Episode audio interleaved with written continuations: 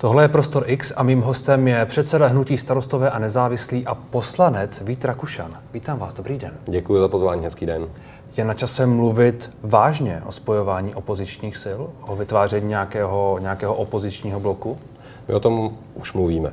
Mluvíme o tom do krajských voleb, mluvíme o tom do senátních voleb, máme pravidelné schůzky a snažíme se stavět ty, ty společné kandidáty v některých regionech, snad se nám to povede. Já se tam jinak. Mluvíme, ano. Tak eh, je, není třeba už něco dělat, už dělat nějaké jako zásadní kroky Rozumím. Eh, programové a jiné? Tohle je výsledek a pokud ukážeme, že jsme schopni spolupracovat jak v těch krajských, tak senátních volbách, tak je to vlastně dobrý. Tak je to vlastně dobrý signál, který těm lidem vysíláme. Když se bavíme samozřejmě s předsedy těch ostatních stran, tak všichni říkají, za ty dva roky to je šíleně daleký časový horizont, co se do té doby všechno může stát. Ale už teď jsme zadali předsedům našich poslaneckých klubů v rámci jednání s KDU, ČSL, s ODS, TOP 09, aby připravili nějaký programový základ, který bychom mohli představit jako tu vizi pro Českou republiku, na které se shodneme. Podepsali podepsal se jakýsi dokument, jedná se o demokratické pojistky, o ústavní systém a podobně. A to jsou takové jakoby fráze, na kterých se asi shodnou všichni, ale pak tam jsou přece ty programové jednotlivosti, zejména asi z KDU a taky z ODS, myslím vás, kde se prostě asi jen tak neschodnete, kde bude potřeba najít nějaký vyšší. Máte, máte pravdu, důvod. ale já si myslím, že jenom ty ústavní pojistky, to je zásadní, že jo? kvalita hmm. demokracie tady určitě. Ale my musíme jít o krok dál. My si musíme říct, že jsme schopni se shodnout na změně vzdělávacího systému v České republice, že se musíme shodnout na nějaké daňové politice, že se musíme shodnout na tom, že je potřeba reformovat sociální systém. A to je to, co už jsme zadali těm našim předsedům poslaneckých klubů, aby tam byl nějaký konkrétní výstup. A my jsme k tomu šli pozitivně. My jsme jim řekli, pojďme nejdřív si říci, na čem se shodneme. Pokud ta báze bude zajímavá, tak potom se pojďme bavit o těch věcech, že Rakušan je liberál a podporuje sňatky homosexuálů a v tom se asi s Markem Výborným prostě neschodne. A jestli je to tak zásadní překážka, že prostě nejsme schopni na nějaké užší bázi spolu spolupracovat nebo není.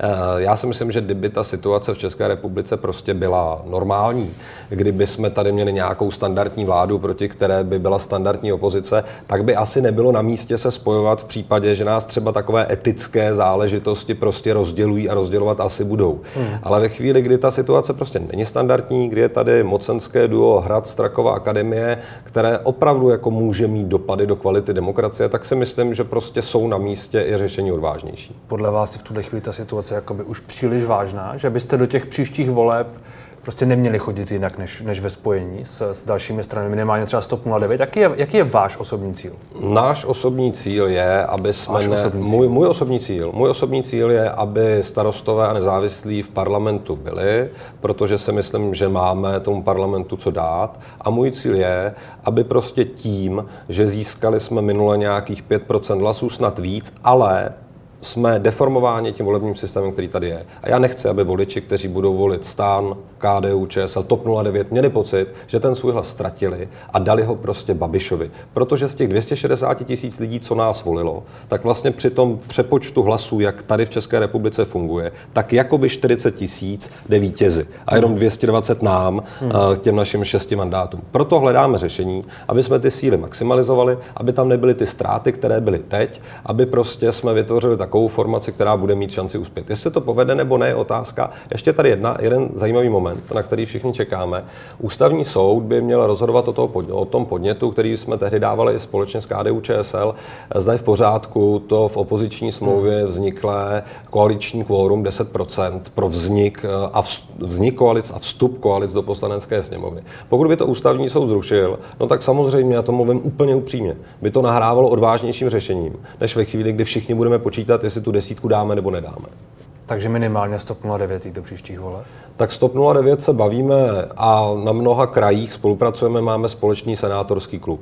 My samozřejmě čekáme, jak u Topky dopadne s něm. A to teďka nemyslím personálně, že s Černinem to nejde s Já jsem to mluvil s paní Margaretou Pekarovou a Kramovou, která, a měl jsem pocit, že ona je té případné spolupráci minimálně s vámi jakoby velmi otevřená. Jo, my jsme tomu určitě taky otevření, protože si uvědomujeme, že ty základní hodnoty podobné máme. Ale prostě my opravdu nechceme, A to je vlastně ale i pohled topky. Prostě topka taky říká, pojďme se o těch věcech bavit po našem sněmu. My tohle respektujeme, hmm. protože ten sněm samozřejmě přijde s nějakou skladbou lidí, kteří prostě něco v té straně reprezentují a třeba bude tam ta skupina, která bude mít eh, chuť se bavit i třeba o té širší integraci. Když se teď nebavíme jenom o topce. Zástupci vašich stran se ale bavili taky o prezidentské volbě. Je podle vás důležité, aby ty čtyři strany nebo těch několik stran, mnoho stran možná, dalo prostě jednoho silného kandidáta, který, který půjde do voleb s nějakým vaším pohledem na svět? Já nevím, jestli se povedou ty čtyři strany a zase jsem maximálně upřímný, jo. Hmm. ale myslím si, ale pokud ta otázka zní, zda by to bylo dobré, tak dobré by to bylo. Bylo by to bezvadné, bylo by to perfektní. Kdyby tady byl hodnotový kandidát, který prostě uh, se postaví tomu stylu prezidentství, jaké bylo teď, byť vím, že Miloš Zeman nebude kandidovat, ale Miloš Zeman na někoho ukáže a už ukazuje, kdo by měl být tím nástupcem a podobně. Není vyloučené, že nakonec tu výzvu přijme Andrej Babiš a podobně. A ta situace bude úplně jiná. Když se volilo před uh, kolika dvěma lety, uh, tak se volil Eh, antizeman. Hledal se někdo, kdo by mohl porazit Zemana. A teď je ta situace trochu jiná. Teďka opravdu budeme vybírat dobrého prezidenta. A já bych opravdu chtěl, abychom měli dobrého prezidenta. A myslím si, že by bylo žádoucí, aby ty strany třeba někdy jako z nějakého svého maximalistického přístupu k tomu, jaký by ten kandidát měl být a je to třeba dáno nějakou jejich stranickou doktrínou, přeci jenom malinko ustoupili, protože my bychom měli mít výrazného, silného, mezinárodně hmm. respektovaného a doma uvážlivého prezidenta. Kdo by mohl být? Tak teď se objevují nejrůznější jména. Petr Pavel. Třeba, tak je to určitě silná osobnost, on stále to tak nějak úplně neříkal.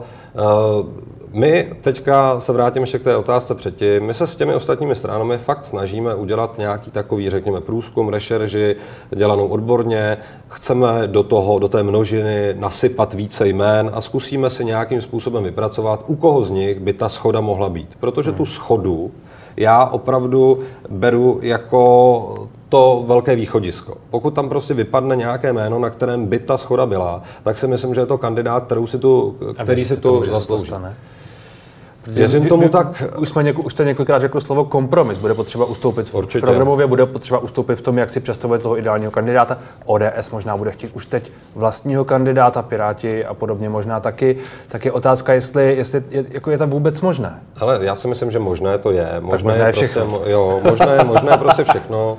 A já bych tomu dával v této chvíli 50%, což není úplně malá malá pravděpodobnost. A proč hmm. není tak, proč ji nepovažuji za malou? Ono už je úplně, ono je dobré, že jsme se vůbec byli schopni ve formátu třeba i docela odlišných stran a hnutí prostě k tomu tématu vůbec jít. A to je prostě hodnota. A víte, já občas mám pocit, já mám že pocit, že politici se... už se scházeli, ale před těmi minulými volbami. Ale nemám a... pocit, že by tady byla snaha se bavit o tom, jakým způsobem se dobrat k nějakému třeba jednou jménu, které by v té společnosti mohlo rezonovat. Vy jste se ptal na pana generála Pavla. Já si myslím, že ten by byl jménem, které by každopádně, a za sebe říkám, jako na jedné z těch předních pozic mělo být nasazeno do nějaké debaty, eh, která by se tady vedla. Protože je to prostě člověk, který má v životě něco za sebou, dobrá, chápu, má třeba i nějakou kaňku eh, v tom svém životopise. Na druhou stranu prostě v těch minulých letech opravdu prokázal, že té naší zemi slouží dobře. Vám ta jeho komunistická minulost, které on se otevřeně hlásí a nějakým způsobem ji vysvětluje, nevadí?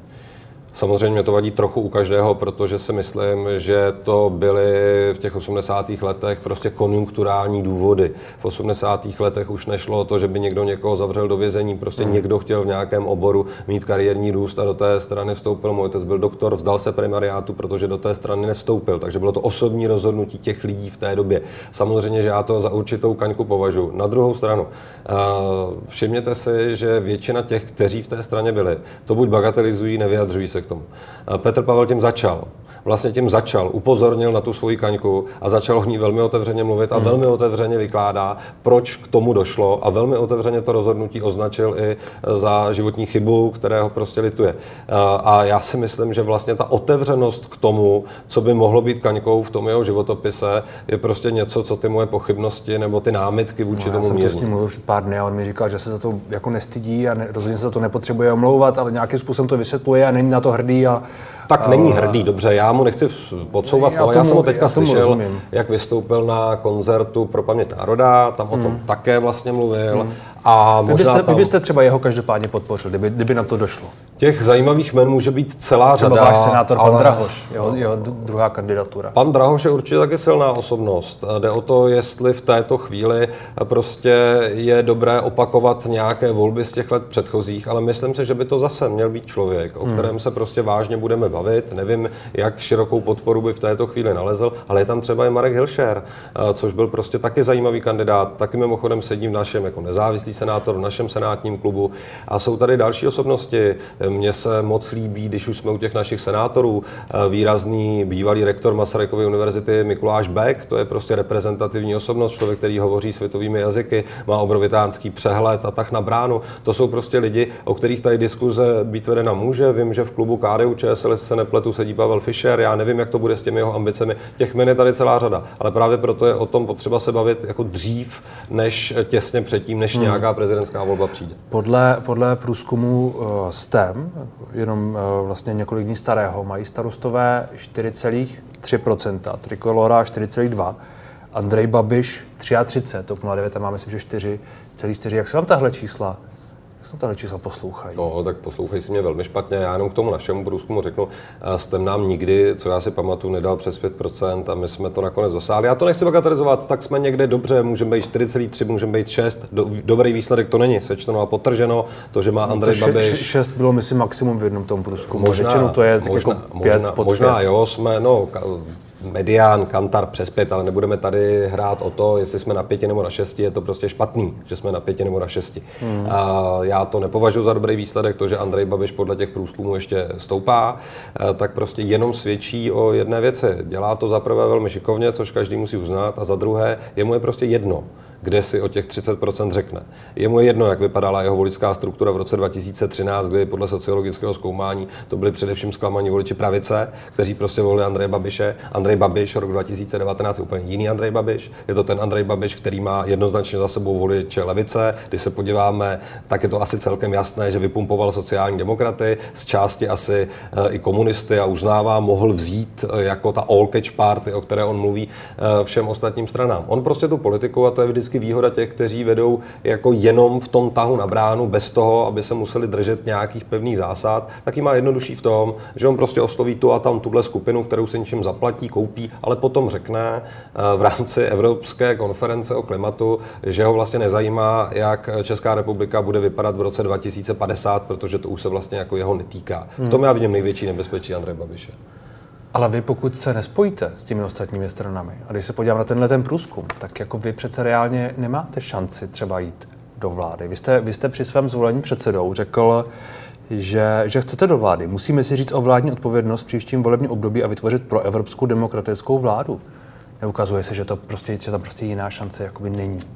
Myslíte, než jít s Babišem do vlády, nebo než, než se spojit? Než, než, se spojit. než se spojit a nebo jít s Babišem do vlády. To jsou asi ty dvě možnosti, které máte. Tak teď se poukazuje. Já znovu říkám, opravdu fakt jako nepředímejme, protože oni jsou do těch voleb opravdu dva roky. Jako vzpomeňte si, kde bylo hnutí. Připouštíte, že byste mohli jít s hnutím ano do, do, do, do, do vlády? Ne, já, v žádném se, já, případě. Se, já se neumím představit. Takhle, jednu poznámku k tomu. Pokud Andrej Babiš prostě s tím střetem zájmu, který prostě mu vysí na krku, Andrej Babiš, který se k nám všem choval tak, jak se choval teď celá ta léta, já se prostě neumím představit, že by hnutí stan, jehož bych byl já předsedou, šlo do vlády s člověkem, jako je Andrej Babiš. Já myslím, já že bychom sami sebe popřeli dost hmm. výrazně. Ale pokud se nespojíte, tak můžete skončit s těmi já 4, dostat, Ale já se chci dostat k tomu spojování. Já nevěřím tomu, že budeme mít 4,5 za prvý. Já si opravdu myslím, že my ten progres a růst budeme mít a konec konců nějaký drobný tam je. Já skutečně věřím, že starostové jsou schopni, a nebudu tady říkat jako nějaké věci, jako jsem třeba slyšel od kolegů z těch menších stran, že dosáhnou desítky a podobně. Ne. Ale při dobré politice, dobrém PR zacílení můžeme mít sami 8%. Ale já dodávám to B i 8% je málo, proto já se opravdu snažím udělat všechno pro to, aby nějaké spojení tady existovalo, aby tady byly takové formy spolupráce, které mohou reálně v nějakém součtu hlasů Andrej Babišovi uh, tu situaci minimálně výrazně zkomplikovat, aby si nemyslel, že bude vládnout za každou cenu, anebo třeba tady vytvořit nějaký koaliční formát. Byť si samozřejmě uvědomuju, že Pirátská strana, ODS na jedné straně, eh, starostové nezávislí, KDU, to nejsou prostě nějací bratři v triku, kteří hmm. prostě eh, si padnou do náruče okamžitě. Ale právě proto je potřeba se o tom bavit teď a právě proto jsme zadali po dohodě s těmi ostatními předsedy prostě ten pokus o ten programový průnik, protože pokud my tady lidem budeme slibovat, že se o něčem bavíme a nepředáme jim na stůl, neukážeme jim, že je tady aspoň nějaká elementární schoda na tom, co bychom prosazovali, tak to prostě nepůjde. A já teďka řeknu jednu eh, věc ještě jinou. I kdyby stokrát nevyšla nějaká široká platforma, vznikaly nějaké nejrůznější druhy třeba menších koalic, tak to, že si definujeme teď nějaký programový základ, je prostě to, že jsme schopni se také spolu bavit a dohodnout hned ten první, druhý den po volbách, což taky považuji za důležité. Co dělá podle vás Andrej Babiš správně, že ho ty kauzy, a, o kterých se mluvíme, a vy jste je tady tak, nakonec taky zmínil, že ho vlastně spíš posilují v těch průzkumech? Víte, prostě celý ten eh, jeho politický život je založen na tom, že má skutečně velmi dobré PR, ale je to i člověk, který prostě vlastní média. Proč vy stokrát říkáme, ale tak my se o něj pokoušíme, ale tak uznáváme, že on je v tom lepší, má určitě několik nul navíc na tom v těch finančních možnostech, které on si může dovolit a které si může dovolit eh, samozřejmě malé hnutí, kde my pracujeme většinou s týmem mladých lidí, ale snažíme se samozřejmě nějak profesionalizovat. Hmm. My jsme nové hnutí ve sněmovně. My jsme samostatnou sněmovní existenci doteď neměli a samozřejmě, že my se to učíme a snažíme se sami zlepšovat. Ale ještě bych k tomu Babišovi řekl, opravdu bych zdůraznil, že tou jeho obrovskou výhodou je prostě to rozkročení.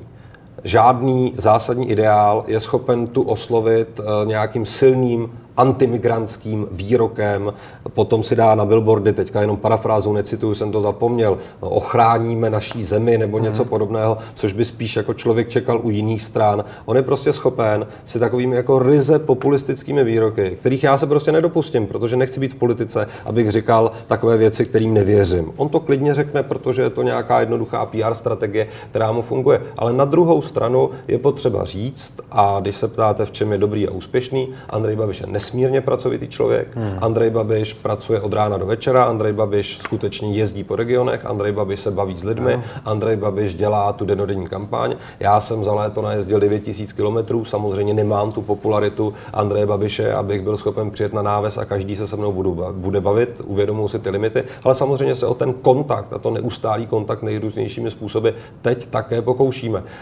To Andrej Babiš vždycky to nikdy nezanedbával a určitě to výsledky přinesl smysl. Když se, když se zmiňujete o těch protimigrantských výrocích, o to populismu, ty přece, ale má za sebou taky někteří ti vaši kolegové z možného, z možného nějakého toho opozičního bloku. Eh, KDU, Tomáš Dechovský mluví poměrně eh, jakoby eh, nějakým způsobem protimigransky, řekněme, on říká reálně, na to jsou různé pohledy, pan, určitě si vzpomenete fotky pana Petra Fialy na jeho Facebooku, jak chodil v Maďarsku okolo toho protimigračního plotu, takže to je asi normálně reál politika a Andrej Babiš jenom Dobře, ale... prostě mluví, mluví ale jako jo, způsobem. a asi se všichni shodneme na tom, že migrační krize, která tady byla před několika lety, prostě problém je. A tady už nikdo nediskutuje o tom. A to je tato... Já, při, já při, při, při prostě lidé, lidé dnes nevolí pana Babiše kvůli jeho protimigrační ne, retorice, ne, ale ne, spíš ne. kvůli tomu, že třeba mají zvýšenou minimální mzdu, mají zvýšené důchody a tyhle věci, že to vidí v těch svých peněženkách. To určitě jo. Já hmm. jsem vám jenom chtěl říct, že on si umí sáhnout a zalovit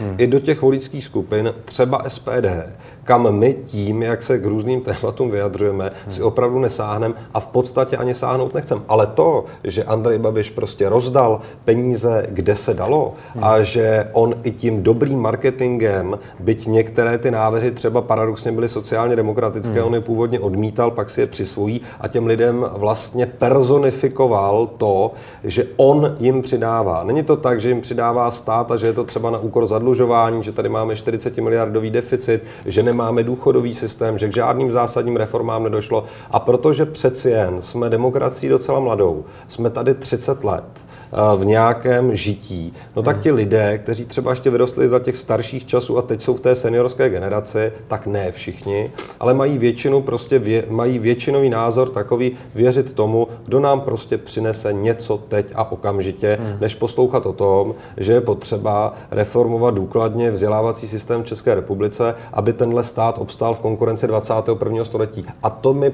A to my ale těm lidem prostě vždycky říkat budeme, nebudeme jim říkat a malovat eh, nebo stavět vzdušné zámky a tvrdit jim, že eh, odchod do důchodu eh, prostě o tom nemůže být žádná diskuze, že ta hranice zůstane tak, jak je a podobně, že si nebudou muset výrazněji přispívat na nějaké důchodové spoření v hmm. rámci důchodové reformy. Ale přeci, pokud chceme dělat nějakou politiku, která té zemi má něco přinést a my se zatím stojíme, tak těm lidem nebudeme lhát a nebo jim něco tajit. A to Andrej Babiš s klidem dělá. Andrej Babiš dnes řekl novinkám, je to skandál, nemůžu pracovat, už sem nebudu chodit. To řekl ve sněmovně. Při těch dnešních obstrukcích, jak to nazývá pan Faltýnek. A ono to asi jsou obstrukce, když se tam čtou velmi dlouhé hodinové, mnoha hodinové no. proslovy. Pan Kalousek dnes mluvil velmi, velmi dlouho kvůli daňovému balíčku. Vy s tímhle souhlasíte? Je tohle něco, co ještě na lidi podle vás funguje? A můžu ještě k tomu Babišovi no, na určitě. začátek, co dneska řekl? Určitě on to nebude moc velký rozdíl, protože Andrej Babiš do té sněmovny už takhle chodí tak málo, hmm. že má absence větší, než měli předchozí premiéři třeba za celé čtyři roky, co vládli. A Andrej Babiš do té sněmovny chodí nerad, ale on tam dlouhodobě chodí nerad proto, že na rozdíl od té vlády, kterou má prostě tvrdě pod kontrolou jako ten tvrdý manažér, prostě v té sněmovně nemá kývače. On tam slyší věci, které jsou mu nepříjemné, na které emotivně reaguje občas bez PR poradců a hned je to velký kvalitativní rozdíl v tom jeho hmm. vystoupení, když se nechá sám unést a nestačí zasáhnout uh, jeho uh, mediální tým. A on tu atmosféru prostě rád nemá. To, že v současné době se tady zdržuje daňový balíček, tak zatím ještě to nedosáhlo té míry, co se třeba dělo případě církevních restitucí, kde se bavilo snad šest nocí, já jsem v té sněmovně nebyl, já jsem hmm. tam dva roky, ale byla ta míra úplně jiná. A tady trochu teď se oni snaží posunout tu realitu, vy to zdržujete, obstruujete, my to nestihneme, ale oni s tím zákonem fakt přišli do té sněmovny pozdě. O tom zákonu se vlastně debatuje já se někdy od června. Oni s ním přišli pozdě. A tak, Vláda. a tak to znamená, že, že, že pan Kalousek nebo pan Stanjura řeknu, my tu máme pozměňovací návrhy, omlouvám se, vy je nechcete přijmout, tak my tady budeme číst dlouhé projevy, protože vy nám nevídete vstříc. Jakoby, Ale rozumíte, já se, se na to dívám, já se na to zkouším dívat jako volič, který se to snaží pochopit. Jo. A jako jemu je pak asi jedno, jestli s tím někdo přišel dřív nebo později. Já jakoby, jestli je zatím to rácio, jestli tohle to jako vlastně funguje. Já nevím, jestli ty obstrukce fungují nějak uh, Já jsem se vlastně s nimi souhlasíte. My jsme je nedělali. My jsme hmm. nedělali. Za náš poslanecký klub vystoupila Věra Kovářová, členka rozpočtového výboru. Ta má jednu z těch mluvila, návrhů. Má mnoho pozměňovacích mnoho návrhů, mluvila asi tři čtvrtě hodiny jenom věcně k tomu. Já jsem vystoupil jednou v délce asi 10-15 minut. Já si myslím ale, že vláda zase prokázala, že se není schopná bavit prostě o ničem, o žádném kompromisu. Minulý týden byla výzva, pojďme se bavit o tom, že tady bude diskuze alespoň o nějakých základních pozměňovacích návrzích, o těch nejfalešnějších, které tam jsou, o těch, že se lidem zdaní sportka a kurzové sázení na sporty, ale už se hazardnímu průmyslu, který si vždycky prolobuje, co chce, ať vládne ano nebo kdokoliv jiný, tak hazardnímu průmyslu na ty bedny, na ty hrací automaty zůstane sazba 35% a nezvedne se na 38%. A nás fakt štve ta falešná argumentace vlády. Prostě kdyby řekli, potřebujeme prachy, protože potřebujeme napumpovat do nejrůznějších věcí, které jsme slíbili v tom rozpočtu, tak je to snad sympatičtější, než když vystoupí pan ministr Vojtěch Vojtěch. Říká, jak je potřeba eh, bojovat s gamblingem a podobně. Hmm. A nechaj nezměněnou daňovou sazbu na výherní automaty, kde ta závislost vzniká. No, ale při vší úctě uh, jsou tu adiktologové, který ty kroky uh, této vlády, které jsou v tom daňovém balíčku, kvitují zdražení alkoholu, zdražení cigaret, i tyhle ty věci. Ale pozor, pozor. Možná, tak já že, jsem možná, že tam nejsou, názory. možná, že tam nejsou ty, ty bedny, jak vy No říkáte, nejsou, ale... ale, to je, ale tam to vzniká. Já opravdu, já tomu jako rozumím, moje, ale je to, moje je, je to nějaký, celý život je to, sázela, je to, je, sázela sportku ale tak a to, fakt nebyla gambler. Já tomu rozumím, ale tak je to aspoň nějaký krok, nebo ne? No, jako já u zdanění sportky vyššího a kurzového, dobře, bavme se o tom kurzovém sázení. Sportka je úplně směšná a tam z toho adiktologického hlediska je to absolutně bezpředmětná ale záležitost. Ale to je jedna věc. Ale co jiného? Ale v tom hazardu je co jiného. Tam se, tam se nedali výherní automaty. Já jsem jako starosta Kolína, i když nás to stálo v rozpočtu 25 milionů, a i když mě jezdili přemlouvat podivní pánové za hazardní lobby, prostě ty herny v Kolíně zrušil. A podle vás tedy za tohle to stojí, má, má, má smysl ty obstrukce dělat? Nebo ty ale, má, ale to je jeden příklad. Já, Já jsem si vybral jeden pozměňovák. Těch pozměňováků je tam třeba 3, 4, 5, který jsou opravdu absolutně nesmyslný. Vláda má, a jestli, vláda má nějakou většinu a ta většina nějakým způsobem rozhoduje ve sněmovně. A to, že opozice tu většinu nemá, respektive ne, nemá sílu na prosazení těch pozměňovacích návrhů, tak to znamená, ale že to tam bude blokovat? Právo, má právo. Vláda, za prvé teďka se trochu tváříme, jakože obstrukce nějaké, pokud je tak nazýváte, sedí ve sněmovně poprvé. Pokud byli v opozici sociální demokraté, David Rád mluvil tak tři hodiny v noci, se, a, a, ale jako, takže, takže to je prostě instrument, který a taky, funguje a taky, se, a taky se proti tomu A taky se proti tomu tehdejší pravicová vláda ale velmi jo, ostře, velmi ostře ale, ale trochu jinak. Ta diskuze, ta diskuze u církevních restitucí hmm. po těch šesti nocích a šesti dnech doběhla do konce s tím, že každý poslanec měl možnost vystoupit. Každý poslanec. No zkrátili dobu výstupu na dvakrát 10 minut. O to se tahle vláda... Přece celá ta kritika církevních institucí je založená i na tom, že se tehdy hlasovalo v noci a že někteří neměli, neměli už možnost vystoupit, že tam ta debata byla taky zkrácená. Zkrácená na dvakrát 10 minut, ale nebyla zkrácená tak, že by jednotliví poslanci nemohli mluvit, což se stalo tady. Tady bylo 25 lidí uh, přihlášených do rozpravy. 25 lidí a diskuze se utnula dnešní desátou hodinou. V té chvíli už jenom procedurálně mluvili lidi s přednostními právy a chybou řídícího schůze Vojtěcha Filipa tam nechal ještě doběhnout nějaké faktické poznámky. Ale teďka mě nechte říct ještě jednu větu k těm obstrukcím. Vláda teď porušila zákon o jednacím řádu. A pokud jsme ve sněmovně, tak bychom přeci měli za prvé dodržovat zákony. A vy se bavíte o nějaké většině a menšině. Vláda si samozřejmě všechno prohlasuje a prohlasuje si rozpočet a finálně by si prohlasovala i ten daňový balíček. A rozpočet jako zákon má právě specializovaný režim projednávání, kde ty obstrukce jsou mnohem méně možné právě kvůli tomu, že to je věc, kterou vláda má právo na základě vládní většiny si prosadit a prohlasovat. Tohle je ale daňový zákon. Jste pro podání té ústavní žaloby? No, to, co vláda... Stížnosti. Uh, my se o tom budeme radit na klubu. Dneska nemáme ve sněmovně pana předsedu poslaneckého klubu, který je pracovně mimo, mimo Prahu. Ale budeme se o tom radit. Ale já si fakt myslím, že to, co se tam dneska předvedlo, bylo porušení zákona. Vláda totiž nevyužila toho instrumentu, který i soud zpětně označil jako legitimní, to znamená zkrátit zkrátit dobu vystupování, jako to bylo u církevních restitucí, třeba na 10, dvakrát 10 minut pro jednotlivého poslance. To vláda ani neskusila. Vláda rovnou při počtu přihlášených cirka 25 v rozpravě to utla. A já chci říct jednu věc. Já jsem tam byl reálně přihlášený v té rozpravě s tím, že řeknu celkové stanovisko klubu starostů a nezávislých k tomu daňovému balíčku. Já jsem tam nebyl přihlášen proto, že jsem chtěl číst nějaké směrnice, dělat nějaké obstrukce. Hmm. A já se opravdu jako poslanec cítím být krátce na svých právech. Byl jsem druhý na řadě pod čarou. Ve chvíli přede mnou byl jenom kolega Ferry. Přišel bych na řadu, kdyby se v 10 neutla diskuze. Takže já jsem dneska pouze v nějaké své faktické poznámce řekl, eh, jako, že se opravdu na tom právu promluvit k tomu tématu cítím být krácen. Takže jste pro podání té ústavní Jo, stížnosti? jako tam byl porušen zákon. Ve sněmovně dneska byl porušen zákon, vláda nevyčerpala, nebo vládní většina, abych neříkal vláda, vládní většina ve sněmovně nevyčerpala ty možnosti, které měla. Mohla se pokusit o to, co udělala kdysi vláda pravice, a to zkrátit možnost vystoupení poslanců třeba na dvakrát 10 minut. Zmínil jste těch 30 let.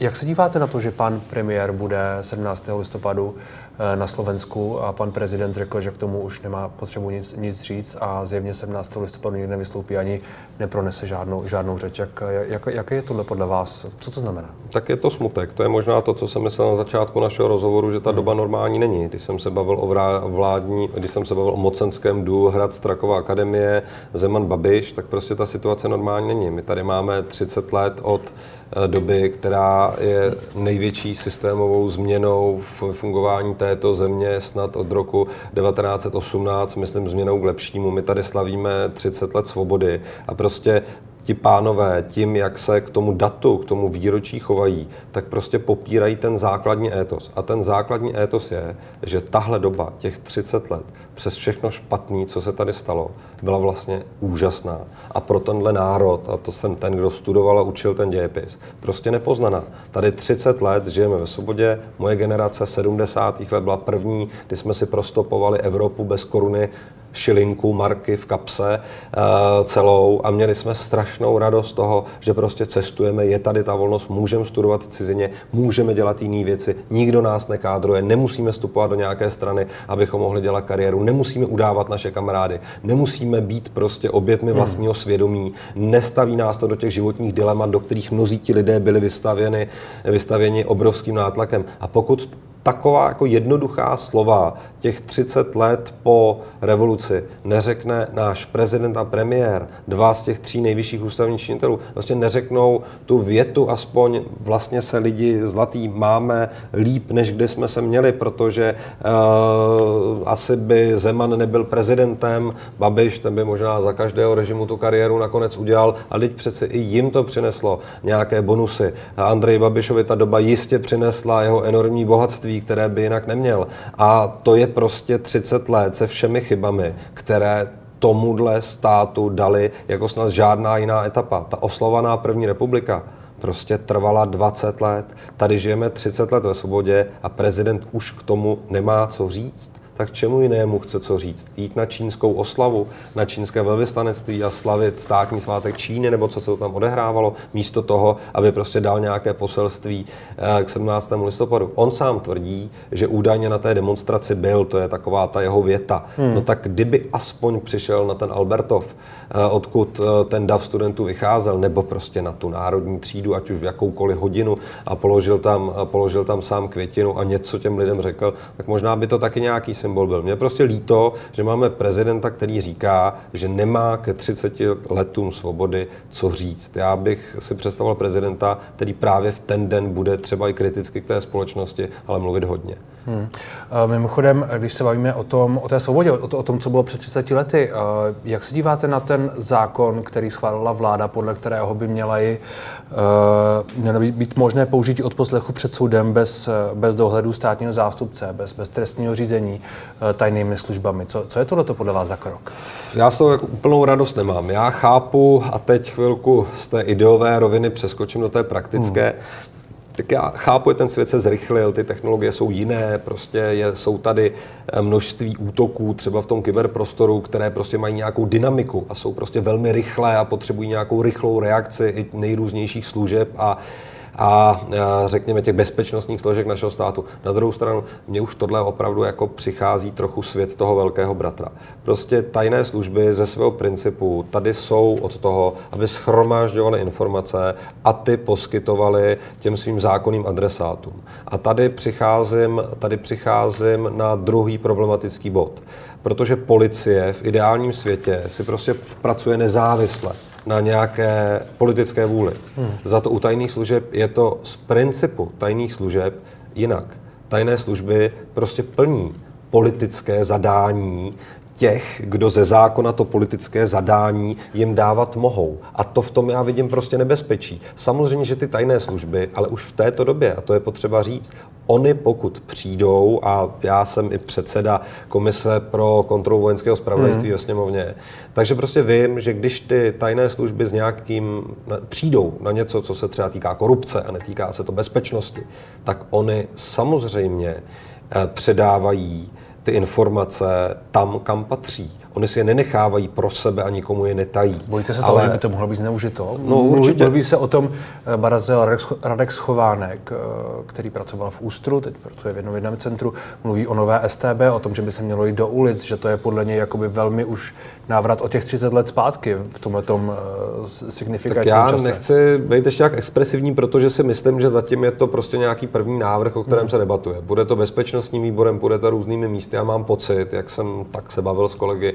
poslanci, že to že, se to, že to dozná změn a že hmm. se to opravdu eh, mnoha poslancům, a tentokrát bych řekl, že jako napříč. opravdu napříč, jako silně, silně nelíbí, ale ještě jsem tam chtěl prostě upozornit na to, že je spíš jako možná dobré se zamyslet, nad uh, tou povinností policie hmm. uh, nikde nějakou tu informaci od nějaké tajné služby třeba nezaložit, ale prostě nějaká přesnější evidenční uh, povinnost prostě ty zprávy reálně vyhodnocovat, ale prostě tu činnost jako takovou, tu operativu ve vztahu k trestnímu stíhání má prostě dělat policie České republiky.